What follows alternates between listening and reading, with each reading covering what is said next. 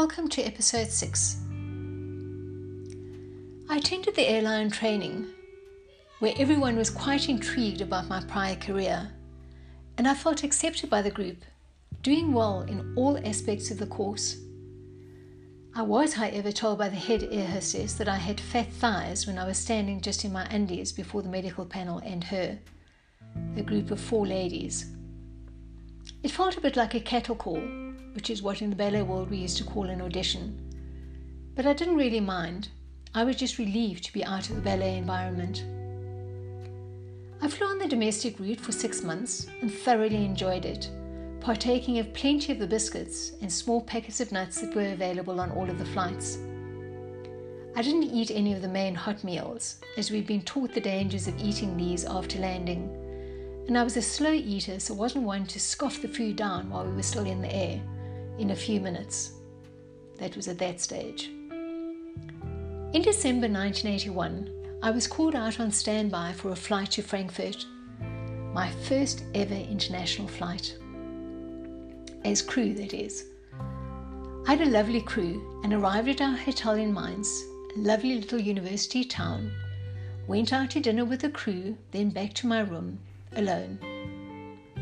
Many of the crew flew either with a friend or a partner, lover, husband or wife, so there were very few single people on the cruise.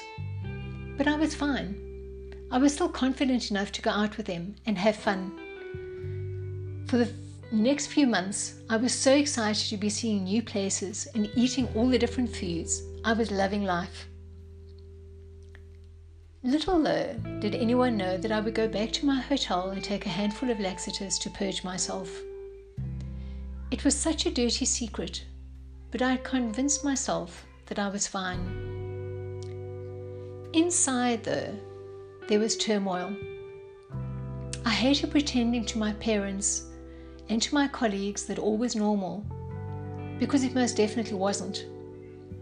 This started to weigh on me, and I became more and more miserable living this double life filled with deceit, guilt, and yes, I hate to admit it, disgust. Disgust not at anybody else, but at myself. Then I was scheduled for another flight a few months later to Frankfurt as well. And on the flight over, the senior cabin controller instructed me to unpack the entire amenities cupboard in the middle of the night and repack it again afterwards. Some of you might remember the little amenity bags that had the small shaving creams and razors, toothpaste and small toothbrush, and a face cloth that all came pre packed. In the cages that they were, were kept in, in the cupboard, there were sometimes additional razors and, and toothpaste and, and toothbrushes in case anybody needed extra. I learned afterwards that what this senior cabin controller was doing was something she would occasionally do if she didn't like someone. It was her way of showing power over any new crew she was flying with on the international routes. I didn't mind doing the work, although I found it a bit of, of a waste of time.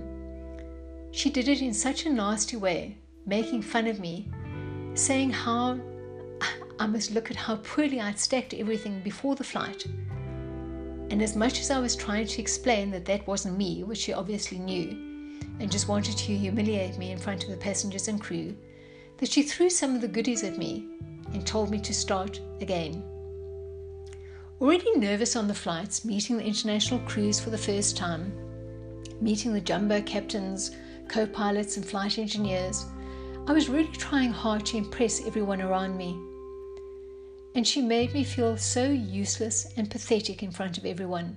I didn't know where to hide my face. As much as the crew told me to brush it off and take it from whence it came, it affected me deeply. I will never forget her name, nor the way I felt.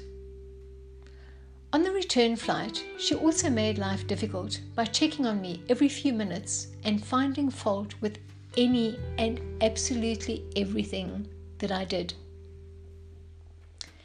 I was also a little stressed Before the flight, I'd spoken with my mum to tell her I'd made an appointment to see a dietitian in Johannesburg after I returned from my flight, as I realized I needed professional help to try and get my weight in check. She knew nothing of my laxative usage or my eating habits, as I knew she would never understand it and had often told me I was lying when I told her I wasn't eating at all. I had never lied to her. I had only told her that when I was truly not eating. The rest of the time, I would find ways to avoid speaking about food. Thinking in my mind that omission to tell all was fine, I assured myself that that wasn't lying. I never could tell her. It would have broken her heart all over again. I returned from the flight, and the morning of the 9th of February 1982, I woke up, showered, got dressed nicely, put makeup on, kissed my mum bye, and went off to see the lady I was pinning all of my hopes on, who would be able to resolve all of my eating and body issues.